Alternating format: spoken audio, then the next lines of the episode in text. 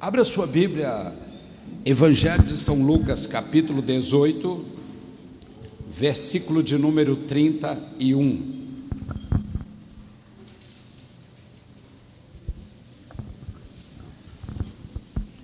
Evangelho de São Lucas, capítulo 18, versículo 31.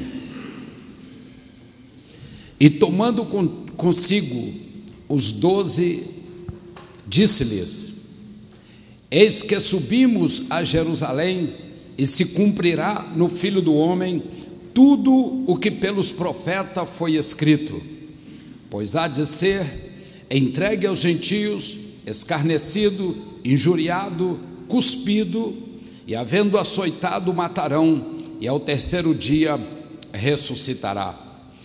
E eles nada disto entendiam, e esta palavra lhe era encoberta, e não percebendo o que estava acontecendo, e não percebia o que estava acontecendo. Pode se assentar. Eu disse que quero falar de uma espécie que está se degradando a cada dia, a espécie chamada seres humanos. Nós temos um estudo aqui para você que ainda não acompanha todos os trabalhos aqui da igreja. Nós temos um estudo aqui categoricamente que prova pela Bíblia Sagrada que não foi Deus que fez o ser humano. Se eu embora aqui agora, você não querer, não vai querer mais falar comigo. Você que não me conhece, você que não segue a sequência dos estudos da igreja, porque a realidade é que Deus não criou uma raça desta maneira.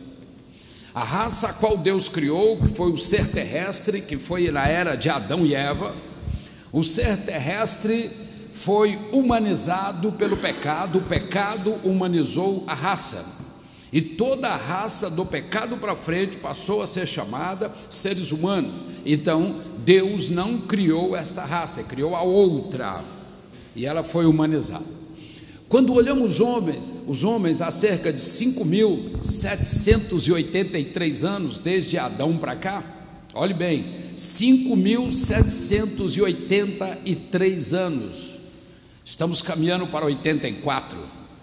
Então, olhamos esses 5.783 anos, o homem se degradou de uma maneira que eu vou te falar, fica até difícil às vezes do homem conviver com ele mesmo. Quando você sai no espírito um pouco, que você recebe a graça mediante o Espírito Santo e você se sente mais puro naquele momento, você olha para você e você às vezes não consegue viver com você mesmo, imagina com o próximo. Quando Jesus disse essa paixão, a paixão de Cristo é exatamente isso: é o sofrimento, a morte, o sepultamento e a ressurreição. Quando Jesus disse isso, ele antecipou uma conversa com os fariseus e deu uma parábola para eles, dizendo: dois homens entraram no templo, um fariseu e um publicano. E o fariseu batia no peito, dizendo: Eu sou melhor do que ele. Eu jejuo duas vezes por semana. Eu faço orações e eu dou dízimo e dou, e dou esmolas. E o publicano não tirava o rosto do chão e dizia: Senhor, tenha de misericórdia de mim. E Jesus, naquele momento, disse: Qual dos dois estava recebendo da parte de Deus? Deixou no ar e falou: Digo-vos que o publicano foi embora para casa justificado. Jesus estava trazendo a primeira ideia para falar da sua paixão, ele estava falando contra a arrogância. Existem pessoas, homens, mulheres, que são arrogantes a, a, ao extremo, que se torna pessoas insuportáveis. Não sei se você já teve contato com pessoas assim. Eu disse o homem se degradando daquilo que ele era no passado. Arrogância é algo que, é, se você tem um pouquinho do Espírito de Deus, você suporta, mas é difícil de você conviver com pessoas que são assim. E às vezes não é porque tem tudo de sobra, às vezes não tem nada. Às vezes são pessoas mesmo trabalhadoras que têm que trabalhar pelo pão, trabalha de manhã, come ao meio-dia, mas são arrogantes. E você não tem como conviver muito porque eles se tornam insuportáveis. Jesus mostrou para os fariseus: olha, existem homens aí arrogantes e a arrogância não leva a lugar nenhum. Logo depois disso, Jesus abraça um grupo de crianças. E os discípulos aproximaram e retiraram as crianças. Vai, vai, vai, vai brincar, vai brincar. Jesus falou: não não as impeçais, porque das tais é o reino de Deus. E Jesus abraçou todas aquelas crianças, ele estava dizendo: ao invés de ser arrogante, petulante, ser insuportável, vocês precisam ser simples e humilde como as crianças. Ele estava dando uma aula de convivência, uma aula para aqueles que achavam que era alguma coisa. Logo depois ele encontra um rapaz que vem correndo e ajoelha aos pés dele e diga: Bom mestre. E Jesus olha para ele e fala: Por que você me chama bom? Só há um bom que é Deus que está no céu. Só há um que é bom que está no céu. E o Senhor falou para ele: Conhece os mandamentos? E conheço tudo. Papai ensinou, mamãe ensinou tudo. Então o Senhor diz para ele: Então pega tudo, vende e dá para os pobres. E naquele momento, este foi o único, o único de milhares. Nós cantamos milhares de milhares aqui, mas de outra forma. Este foi o único de milhares de milhares que, ao chegar perto de Jesus, saiu pior do que chegou. Foi o único. Porque diz a Bíblia que ele chegou, bom mestre, todo eufórico, eufórico, e Jesus olhou para ele e falou: Vende o que você tem, dá para os pobres. O rosto dele fechou. E ele não teve palavras para continuar. E ele ficou triste. E ele disse para Jesus: Mas não tem o que fazer. O Senhor falou para ele: Olha, é mais fácil entrar um camelo pelo fundo da agulha do que entrar alguém que confia nas riquezas entrar no céu. Quando nós olhamos a palavra entrar um rico no céu, ele está dizendo entrar alguém, alguém que confia somente nas riquezas, porque na questão de confiança, o Senhor disse assim: tem uns que confiam em carros, outros em cavalos, mas nós fazemos menção ao Deus de Israel e a Ele a glória. Nós, nós, então ele mostrou três classes. Ele estava falando exatamente com o jovem rico dizendo para ele assim: aqueles que são apegados, que são presos, que são muito seguros no materialismo, vão ficar cada dia mais ricos nesta terra, mas não terá o céu diante de ti. Porque não vai ter como subir, a pessoa está tão arraigada no materialismo que no arrebatamento ele não sobe. Foi isto que Jesus disse, olhando para ele. Jesus estava falando: não viva apegado no materialismo, há algo muito mais valoroso do que dólar, do que euro, do que ouro, do que prata, algo muito mais valoroso do que isso, e nisto você deve se apegar. Então, o Senhor, quando ele veio falar da paixão, ele traz primeiro o ensinamento contra a arrogância contra pessoas insuportáveis, mostra que precisamos ser simples e humilde, depois mostra que não podemos ser apegados no materialismo, porque inclusive a Bíblia diz assim: aonde está o coração do homem, aí está o seu Não entendi, o seu tesouro. Onde está o teu coração? Eu sei que para viver nesta terra e às vezes desviar de algumas coisas malignas, precisamos de recursos e precisamos todos os dias correr atrás de novos recursos. Isso é normal de cada um, mas não podemos ser apegados e manter a nossa fé firme, confiada apenas naquilo que nós temos. Se eu já tenho amanhã para comer, eu esqueço de orar e agradecer pelo alimento que eu já tenho. Se eu já tenho que vestir ou tenho remédio para amanhã, eu esqueço de orar pelo remédio pela vestimenta porque eu já tenho. E o Senhor está dizendo: em todo o tempo, seja dependente dEle. Não esqueça, seja grato, seja uma pessoa que possa receber da parte de Deus, porque Jesus, na mesma caminhada de onde ele anunciou a paixão, na última, ele encontra o que? Dez cegos. Oh, perdão, ele encontra dez leprosos, esse aqui não era cego, dez leprosos, que saiu de um vilarejo e se fez. Ele falou, mestre, oh Jesus, oh mestre, tem misericórdia de mim. Jesus não aproximou deles, falou assim: vai lá e conta para o sacerdote, procura uma igreja. Ele estava falando, procura uma sinagoga. Vai lá onde está a casa do sacerdote e visita ele. E paga a oferta para aqueles que são curados da lepra, para o sacerdote no templo. E diz a Bíblia que Jesus não orou para curar eles, nem de perto e nem de longe. Quando eles pediram misericórdia, Jesus falou: Vai ao encontro do sacerdote. Seria que Jesus estaria falando, vai lá que o sacerdote ora por você? Não, não. Jesus não passou a bola para frente. O problema veio e ele falou: anda em direção já do agradecimento vai lá e paga a oferta, a oferta de Levítico 14, que se paga quando é curado lá na sinagoga, você dá uma oferta para Deus em prol da sua cura. Então, os dez leprosos começaram a caminhar em direção de Cafarnaum, que talvez seria o lugar mais próximo que tivesse um sacerdote, e quando ele começa a caminhar, a lepra desaparece do corpo. Olha que coisa. E eram nove judeus e um estrangeiro.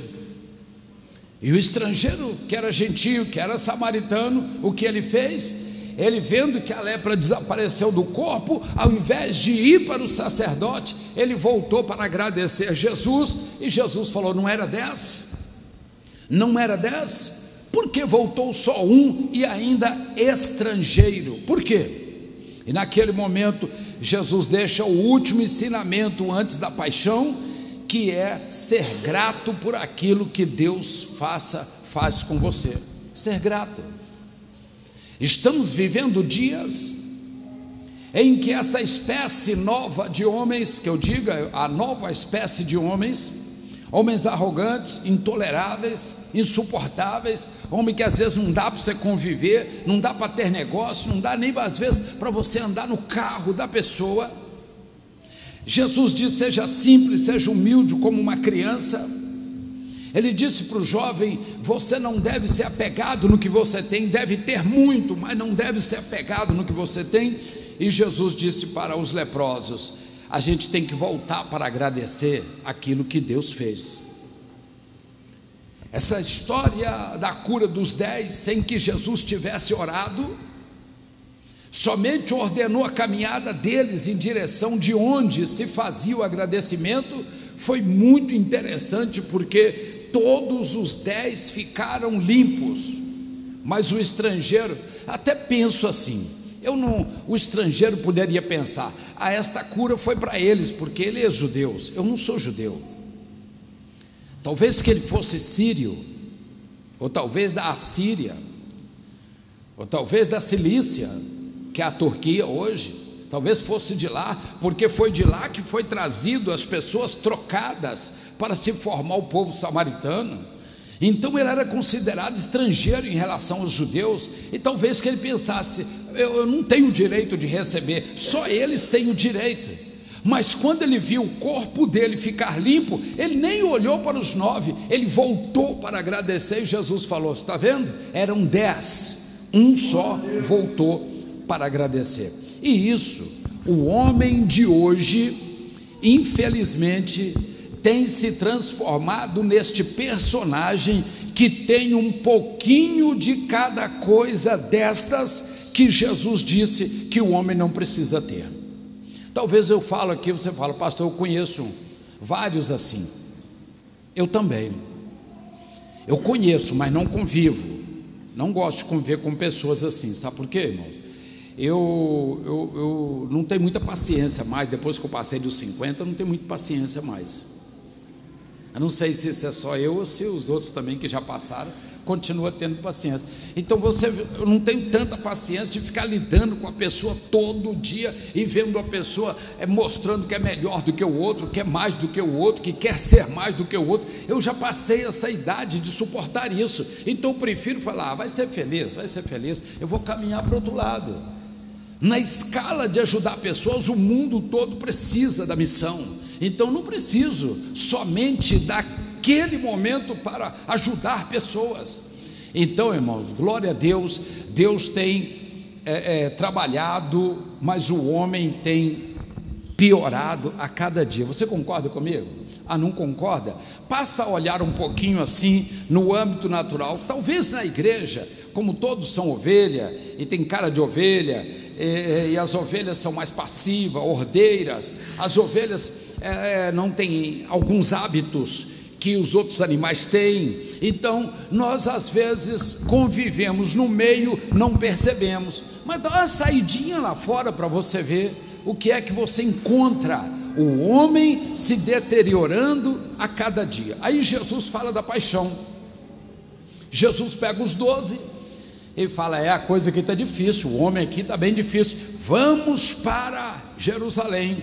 E ele descreve o que o profeta Isaías e outros profetas falaram, e ele diz assim: O filho do homem vai, como foi falado pelos profetas, e está escrito: Pois há que ele será entregue aos gentios, escarnecido, injuriado, cuspido, e havendo açoitado, o matarão, mas ao terceiro dia ressuscitará. Que palavra maravilhosa depois de uma escala de falta de valores. Que palavra maravilhosa para aqueles doze, principalmente, que já eram burilados, que Jesus já tinha quebrado a, a, a, essa, essas manifestações na vida deles. Ali tinha pessoas muito ricas, como Pedro e outros. Eles eram muito ricos, mas eram simples. Simples, simples. Muito simples. É muito bom você conviver com pessoas simples, irmãos. Eu conheci pessoa tão simples, tão simples que eu vou te falar, e que você não imagina que a pessoa tem dois bilhões no banco, não sabe o que fazer com dinheiro, mora na Europa, já é europeu, não sabe o que fazer com dinheiro. E simples que eu vou te falar, se precisar pegar coisa no chão com a mão e tal, anda de chinelo para lá, sabe por quê, irmão? A pior maldição que tem chama riqueza. Você sabia disso? Nunca peça riqueza para Deus, fala, Senhor, afasta de mim a riqueza, porque a riqueza traz ladrão, traz traça, traz sequestro, traz tiro na testa, traz sequestro de família, roubo e coisa mais. Isso é a riqueza traz, a prosperidade não. A prosperidade você pode ter e em volume dá dez vezes mais do que a riqueza e não traz ladrão, não traz sequestro, não fica ninguém atrás de você. Você anda na rua tranquilo de chinelo e não está nem aí preocupado com o que os outros vão falar. Por quê? Porque você é próspero. Então não peça riqueza, riqueza é maldição. Riqueza nem é para o servo de Deus. O servo de Deus tem que pedir prosperidade, porque a riqueza acaba a empresa faliu, o camarada quebrou. Me mostra alguém que é próspero, falido. Não fale, quem é próspero não fale. Só fale quem é rico. Talvez você diz, eu conheci um pastor que era muito rico e depois ficou aí na pior, tendo que esconder para não ser morto. É isso. Mas se você é próspero, você tem paz, dorme e fica tranquilo, sem preocupar com nada, por quê? Porque você é próspero, não está lá na empresa a sua riqueza, a prosperidade é na palma da mão, e na palma da mão ninguém pode tirar de você. Quantos estão entendendo? Nas suas orações de manhã, Primeiro você agradece a Deus pela alma ter voltado ao seu corpo, tá bom? É a primeira oração mais consciente para nós, é falar: Deus, muito obrigado pelo dia de vida. Tá bom assim, pode usar essas palavras. Senhor, obrigado por mais um dia de vida. Eu acordei. E eu estou aqui, estou todo movendo, eu estou aqui, muito obrigado, Senhor, e agradece a Deus, Senhor, obrigado pelo dom da prosperidade. Você ativa ele na palma das suas mãos todos os dias e Jesus falou isso para os doze. E os doze, diz a Bíblia, que eles não entenderam nada do que Jesus estava falando. Sabe o que é isso aqui? A Bíblia diz assim: e eles nada disso entendiam, e esta palavra lhes era encoberta, não percebendo o que lhe dizia. Palavra era encoberta. É exatamente o que nós estamos vivendo hoje.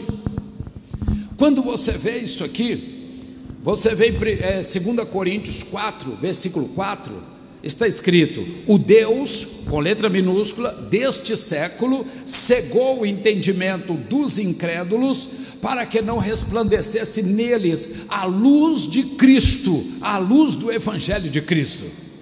Então você encontra uma pessoa que ele tem uma formação secular boa, às vezes uma, duas faculdades, mas ele é cego, ele não entende nada do mundo espiritual, ceguinho mesmo, não compreende. Você fala para ele do poder de Deus, do batismo com o Espírito Santo, do mover das línguas estranhas, do avivamento que está acontecendo. Ele fica olhando para você assim com a cara de pau e fala para você: Não, eu não consigo entender nada. E ainda mais fica querendo dar palpite na área que não entende nada. É trem doido, senhor. Fala igual os mineiros. Não entende nada e fica querendo dar palpite. Esse é o cego, cego espiritualmente. Porque os olhos não se abrem numa faculdade, os olhos não se abrem porque você é de família tal, os olhos não se abrem pela sua profissão tal, os olhos se abrem quando Deus abre os seus olhos. Quantos estão entendendo? Diga amém. amém. A Bíblia diz que os olhos, o Deus deste século cegou o entendimento dos incrédulos. Só que Jesus estava falando com os doze. Exatamente isso. Gente, eu estou indo para Jerusalém, ser entregue na mão dos gentios, ser escarnecido, injuriado, vão cuspir no meu rosto, vão me bater e depois vão me matar. E eles ficaram assim, ó. Hã? O que, que aconteceu mesmo? Não entenderam o que Jesus falou. O evangelho do reino tem sido pregado aos quatro cantos da terra. Muita gente faz de despercebidos, outros estão cegos mesmo. Não querem entender que o tempo acabou. Ah, Senhor, me dá mais um tempo. O tempo acabou, meu irmão, não tem mais não. Se você quer fazer alguma coisa, faça rápido. O segredo do tempo é agora. Se você pensa em fazer algo, comece rápido. Por isso que Jesus falou, antes que Jesus orasse, ele falou: já vai caminhando para o sacerdote. E já vai logo agradecer pela cura, porque é daí que vai sair o que você precisa. Então Jesus estava dizendo: mesmo os doze que estão comigo não estão entendendo nada. Certa feita, Eliseu estava no alto do Monte Carmelo, em oração, e o exército da Síria cercou o Monte Carmelo.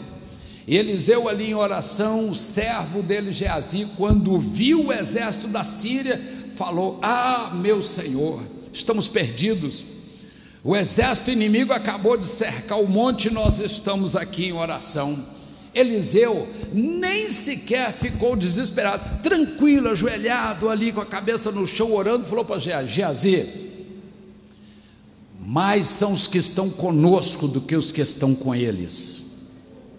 E orou mais e falou: Ó oh Deus de Israel, abra-lhe os olhos para que vejam. E naquele momento os olhos de, de, de Geazi abriu, e Geazi olhou e viu milhares e milhares de cavalos e cavalheiros armados em volta do exército do rei da Síria. E ele chegou em Eliseu e falou: são milhares e milhares e milhares que chegaram. Irmãos, nós temos que entender que às vezes nós temos que pedir, Senhor, abra os meus olhos para que eu veja. Você está em frente à sua bênção, está perto de completar a sua carreira e guardar a sua vitória, e você não está vendo o que Deus está fazendo. O que mais precisa Deus fazer? Então hoje, já sabendo que o Deus deste século cegou o entendimento dos incrédulos e que Deus pode abrir a vista espiritual para que você veja, nós vamos fazer esta oração no final para que Deus abra os seus olhos em todos os aspectos da vida. Isso que nós estamos vivendo aqui é passageiro. Isso aqui, irmão, por mais que você se cuide, você não chega a 150 anos. E nesta geração agora não está chegando nem a 100. Quem já está, já está, mas quem está caminhando para chegar, provavelmente não chega a 100. Então isso aqui tudo é passageiro. Se nós não acreditarmos no mundo do outro lado, a Bíblia diz que aqui não serve para nada isso. O apóstolo Paulo falou: o homem que espera de Deus somente para esta terra é mais do que miserável. Você espera de Deus só para essa terra? Eu quero ter dois prédios, quero ter uma renda de 100 mil por mês, 200, 300, 1 milhão por mês. Eu quero ter uma empresa que eu mando em mil pessoas. É isso que te satisfaz? Miserável. A Bíblia diz que não é miserável, não, é mais do que miserável. O homem que espera de Deus só nessa terra. E agora eu vou dizer para você: a maioria dos homens do planeta espera de Deus só nessa terra. Ah, pastor, morreu, acabou. Aí é que se engana. Aí é que se engana. A vida começa depois da morte. Porque o apóstolo Paulo fala em 2 Coríntios assim: que nós almejamos e desejamos sair deste corpo para ir ter com o Senhor, mas não despido, mas revestidos, porque no corpo nós não o conhecemos. Então, quando nós pensamos isso, que eu estou aqui dentro, você olha para cá, você está vendo o meu corpo, mas eu estou aqui dentro, e você também aí, amém? E você tem desejo de deixar essa casa e sair da casa e ir embora agora para o mundo infinito, para um mundo que, que não tem morte, que não tem tristeza, que não tem dor, que não tem assassinato, que não tem ladrão, que não tem nada disso, um mundo é, eterno, mas eu não posso sair nu, eu tenho que sair revestido. Ele está dizendo que só há um momento do revestimento e que é o arrebatamento da igreja. Não há outro momento de se revestir, porque isso aqui é nu. Esse corpo aqui, ele está nu, ele está sem revestimento. Isso aqui passa, isso aqui morre, isso aqui vai para a terra. Mas quando você recebeu o revestimento do corpo glorificado, de 1 Coríntios 15, 50 a 56, você vai ver ali que Deus troca a sua roupa para você voltar para o paraíso, aí você está revestido. É aí que começa a vida do homem. Isso aqui é só um vestibular. Isso aqui, ó. E temos que lutar para ter uma nota boa, boa mesmo, porque a faculdade começa do outro lado. Amém. Jesus, naquele momento, olhou para os doze e falou: Falei para vocês de tantas coisas, e vocês pontuaram em cima, mas quando eu falo da minha paixão, vocês não compreendem nada, não entenderam nada. Eu conheci uma senhora missionária, delegada de polícia, uma das primeiras delegadas de mulheres que teve aqui em Minas Gerais. E ela disse para mim assim, pastor, um dia um outro delegado me disse: Olha, eu vou morrer no dia tal, na hora tal, e vou morrer nos seus braços. Ela falou: sangue de Jesus tem poder. Ignorou aquilo e passou. Não lembrou um dia, numa daquelas salas de delegacia, entrou numa das salas, ele estava em, em pé e de repente começou a tossir. Ele estava tendo um infarto fulminante naquela hora. Uh, uh, é claro, com uma pessoa caindo, você vai segurar. E ela foi segurar, trouxe na cadeira, chamou os assistentes e tal. Nem lembrava que ele havia falado do dia, a hora e nos braços. Não tinha esquecido isso. Passou um ano, mais de um ano. E o que, que aconteceu? Quando o socorreiro for levar, chegou notícia: olha, o doutor não suportou, foi fulminante, ele morreu. Aí morreu, aí que foi lembrar: peraí, que dia que é hoje? Meu Deus o dia certo, a hora certa, nos braços dela, ele foi embora. Quando ouvimos um relato desse, que não é único, são milhares e milhares de relatos desse, que podemos falar da paixão que Jesus anunciou e a forma como ele disse que ia acontecer, ninguém deu muito crédito nisto, ninguém deu. E olha que esta profecia já estava há quase 700 anos profetizado que seria desta maneira. E o próprio Jesus estava escrito que a pregação dele seria difícil, seria uma pregação dura. E o profeta Isaías 53, ele fala assim: Quem creu em nossa pregação? A quem foi revelado o braço do Senhor? Ele foi subindo perante ele como raiz de uma terra seca, não tinha aparência nem formosura, olhávamos para ele, mas nenhuma beleza havia que nos agradasse. Era desprezado, rejeitado, homem de dores, do qual não fizemos caso.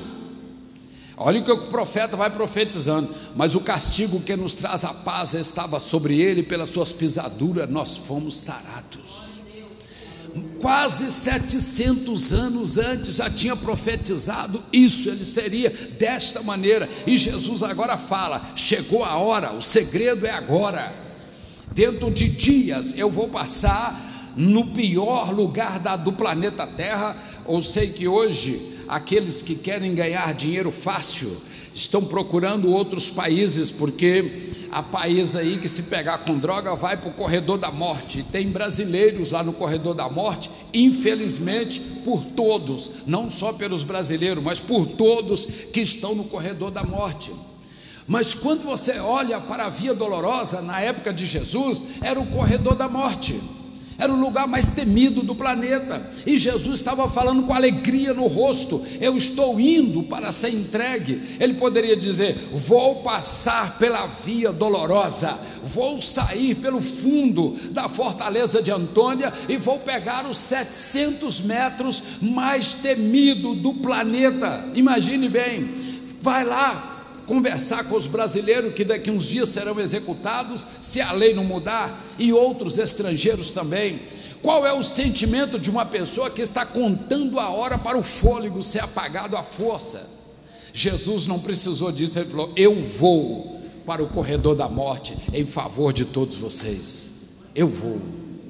Quando nós olhamos isto aqui, irmãos, nós temos às vezes receio, medo de algumas decisões nossas. Eu estava hoje aconselhando um rapaz aqui a se entregar, ele está pedido pela polícia tem seis anos, e está foragido, como se diz, fugitivo aí, andando errante de um lado para o outro. E ele falou: tem seis anos que eu estou pedido, mas eu não vou entregar mesmo. E eu convencendo ele que eu vou com ele, eu chamo mais uma pessoa para ajudar, chamo um advogado, vamos delegacia, vamos entregar. Não é homicídio, foi só tráfico, tráfico de arma, foi coisas menos letal. Vamos até lá e vamos entregar para começar a sua vida. E ele dizendo: Não, eu tenho medo, não vou entregar. Eu tenho medo de entregar, mas não tenho medo de fazer ou de cometer o crime. Você viu? Jesus, naquele momento, se os doze tivessem acenado um pouquinho, ia falar: Senhor, o Senhor vai, vai se colocar numa condição dessa por nós. Mas diz a Bíblia: eles não entenderam nada, porque os seus olhos estavam fechados e a palavra estava encoberta para eles. Irmãos, hoje nós temos num formato que você quiser, na língua que você quiser no tamanho de letra que você quiser, com mapa, sem mapa, com referência, sem referência. Hoje são milhares e milhares de formatos de Bíblia. É o livro mais vendido em todo o planeta. Cada segundo é vendido a média de 8 a 10 Bíblias por segundo. Olhe bem, todos os que têm têm vontade de ter mais uma, e não tem nada expressivo. Você olha na capa, uma capa preta, não tem nada chamativo e quando você ver uma outra Bíblia, sabe que é a mesma coisa, que tem tudo que a sua tem, mas sempre, sempre você tem vontade de comprar mais uma Bíblia. E vivemos dias ainda que tem pessoas que não reconhecem esta palavra como sendo a palavra de Deus. Estamos vivendo dias, não estou falando das outras seitas, das outras religiões em outros, outros países, estou falando que no Brasil mesmo, ainda tem pessoas que não acreditam neste livro. Ah, isso aí foi escrito por mão de homens. Quando alguém me fala, eu falo, você está certo mesmo, eu não conheço cavalo que escreve, então quem tem que escrever é o homem mesmo. Mas o apóstolo Pedro disse em 1 João, em 1 Pedro, ele disse: homens cheios do Espírito Santo falaram da parte de Deus, movido, ó, homens santos falaram da parte de Deus, movido pelo Espírito Santo, e escreveram. Ainda tem pessoas que duvidam da veracidade desta Bíblia esta Bíblia é capaz de resolver não só os problemas sociais, religiosos, políticos, esses problemas todos existenciais em cada país, ela tem tudo o que precisa para regulamentar não só uma nação, mas o mundo todo está aqui dentro dessa Bíblia aqui. E se o homem der um pouquinho do seu tempo para esta Bíblia, a vida dele vai ser transformada da água para o vinho. Amém. Há poder na palavra de Deus, há poder. Há poder na palavra de Deus. E quando você falar, não, não acredito não, bate de frente dela, Lucas, Lucas bate de frente da palavra, o grande médico grego que foi contestar os milagres de Jesus, o que aconteceu com ele? Ele teve que se converter, porque não há quem possa contestar nem sequer um versículo da palavra de Deus, porque contestando ele se converte, porque aquela palavra entra dentro dele e muda o seu ser. Então, este livro você tem dentro da sua casa a arma mais perigosa do planeta. É por isso que tem dois mil anos que eles tentam acabar com a Bíblia. Dois mil anos, é só você seguir a história bíblica que você vai ver. Tentaram de todas as maneiras e ainda, não digo só nos países comunistas, nos países é, é, é palestinos, que lá realmente não se anda e não pode ter uma Bíblia, mas Outros que tentaram acabar com a Bíblia, não adiantou nada. Olha, você conta se você tem na sua casa, eu tenho na minha, as igrejas todas têm, repartições públicas têm. Não tem como acabar com a palavra que vem do nosso Deus. Ela é vida, ela é viva, ela é eficaz, ela é mais cortante do que a espada de dois gumes, ela é apta para discernir os pensamentos, os propósitos do coração e apta. Irmãos, quando a Bíblia diz isso, é só você ter um contato com ela, o que você precisa é de cura. Entra dentro da Bíblia, que você vai ver que o Senhor, Ele é Deus para te curar. Você precisa de que? De soltar as algemas, ela é poder para soltar as algemas. Você precisa de uma bênção para ministrar para a família, está debaixo de uma maldição e vem acontecendo vários fatos negativos na família. Ela é, não é o pastor, não é a igreja, é a Bíblia. A Bíblia tem poder para transformar tudo e você tem ela acessível aí no seu celular e tem ela em papel, tem ela em tudo que você quiser. Você fala, Senhor, entra no meu ser através deste ensino com certeza terá sua vida mudada. Amém. Viva, viva, viva o Senhor.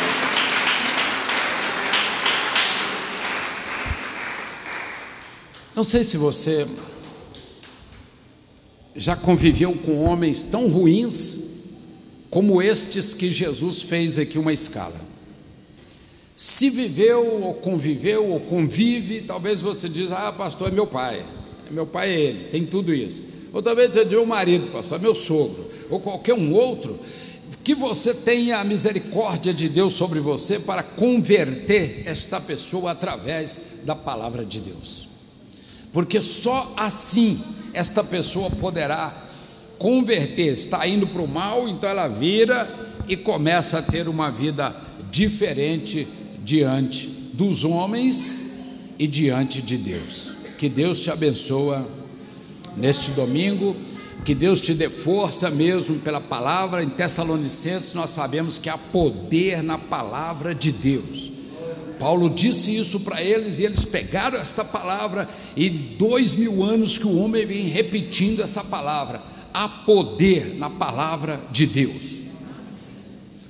Deixa essa palavra para todos nós.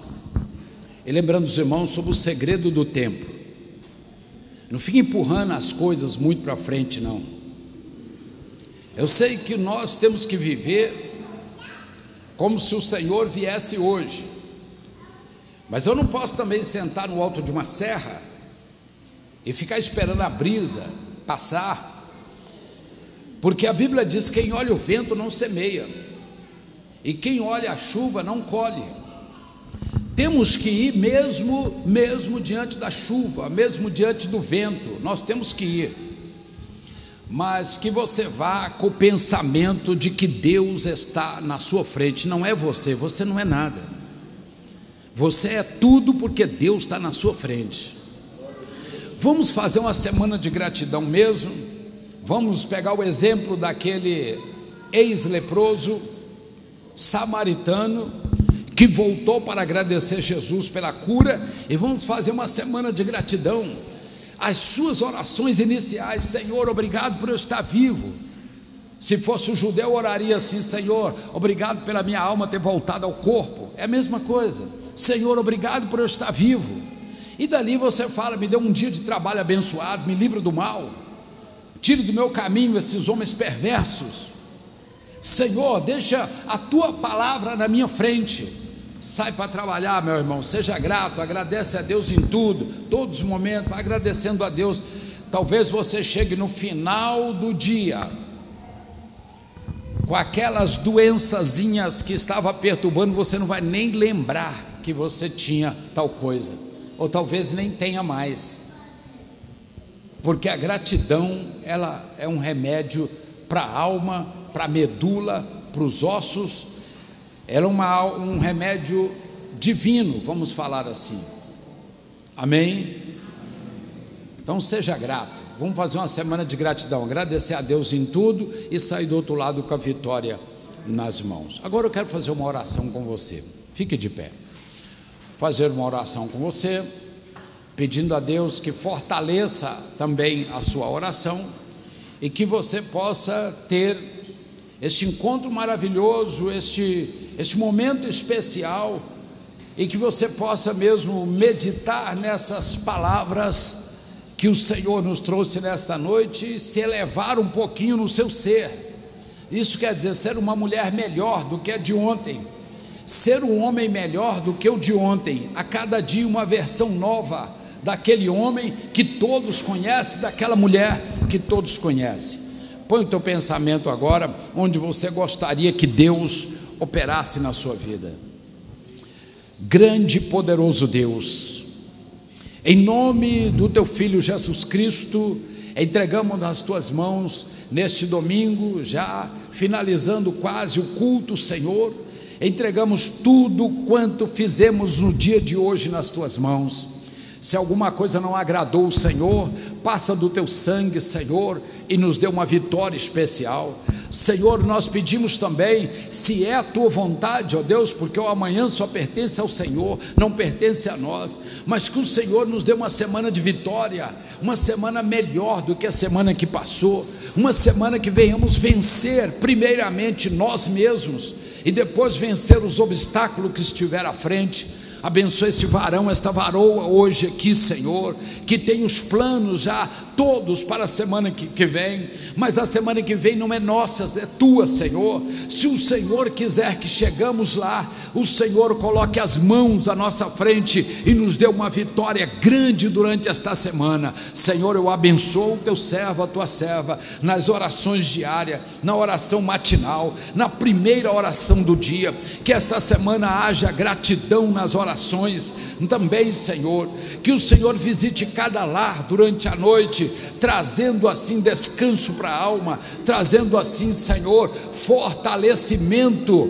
Senhor, livra das doenças livra, ó Deus, das enfermidades, levanta mesmo um momento de cura no meio do teu povo, Senhor. Tu és grande, ó Pai, só o Senhor é Deus. Abençoa os homens, abençoa as senhoras, os jovens, os adolescentes, as nossas crianças. Abençoa, Senhor, ó Deus, a casa que nós moramos, a rua que nós moramos. Senhor, livra do homem sanguinário, livra do arrombador, do ladrão, do homem ruim. Senhor, coloca no nosso caminho pessoas boas, nos faça também pessoas boas e nos coloca pessoas ordeiras no caminho da nossa família, que tenhamos segurança para ir e vir, ó Deus, todos os dias diante do Senhor. Nós pedimos a tua bênção neste momento, ó Pai, em nome do Senhor Jesus Cristo e te agradecemos. Amém e amém e amém. Amém, irmãos.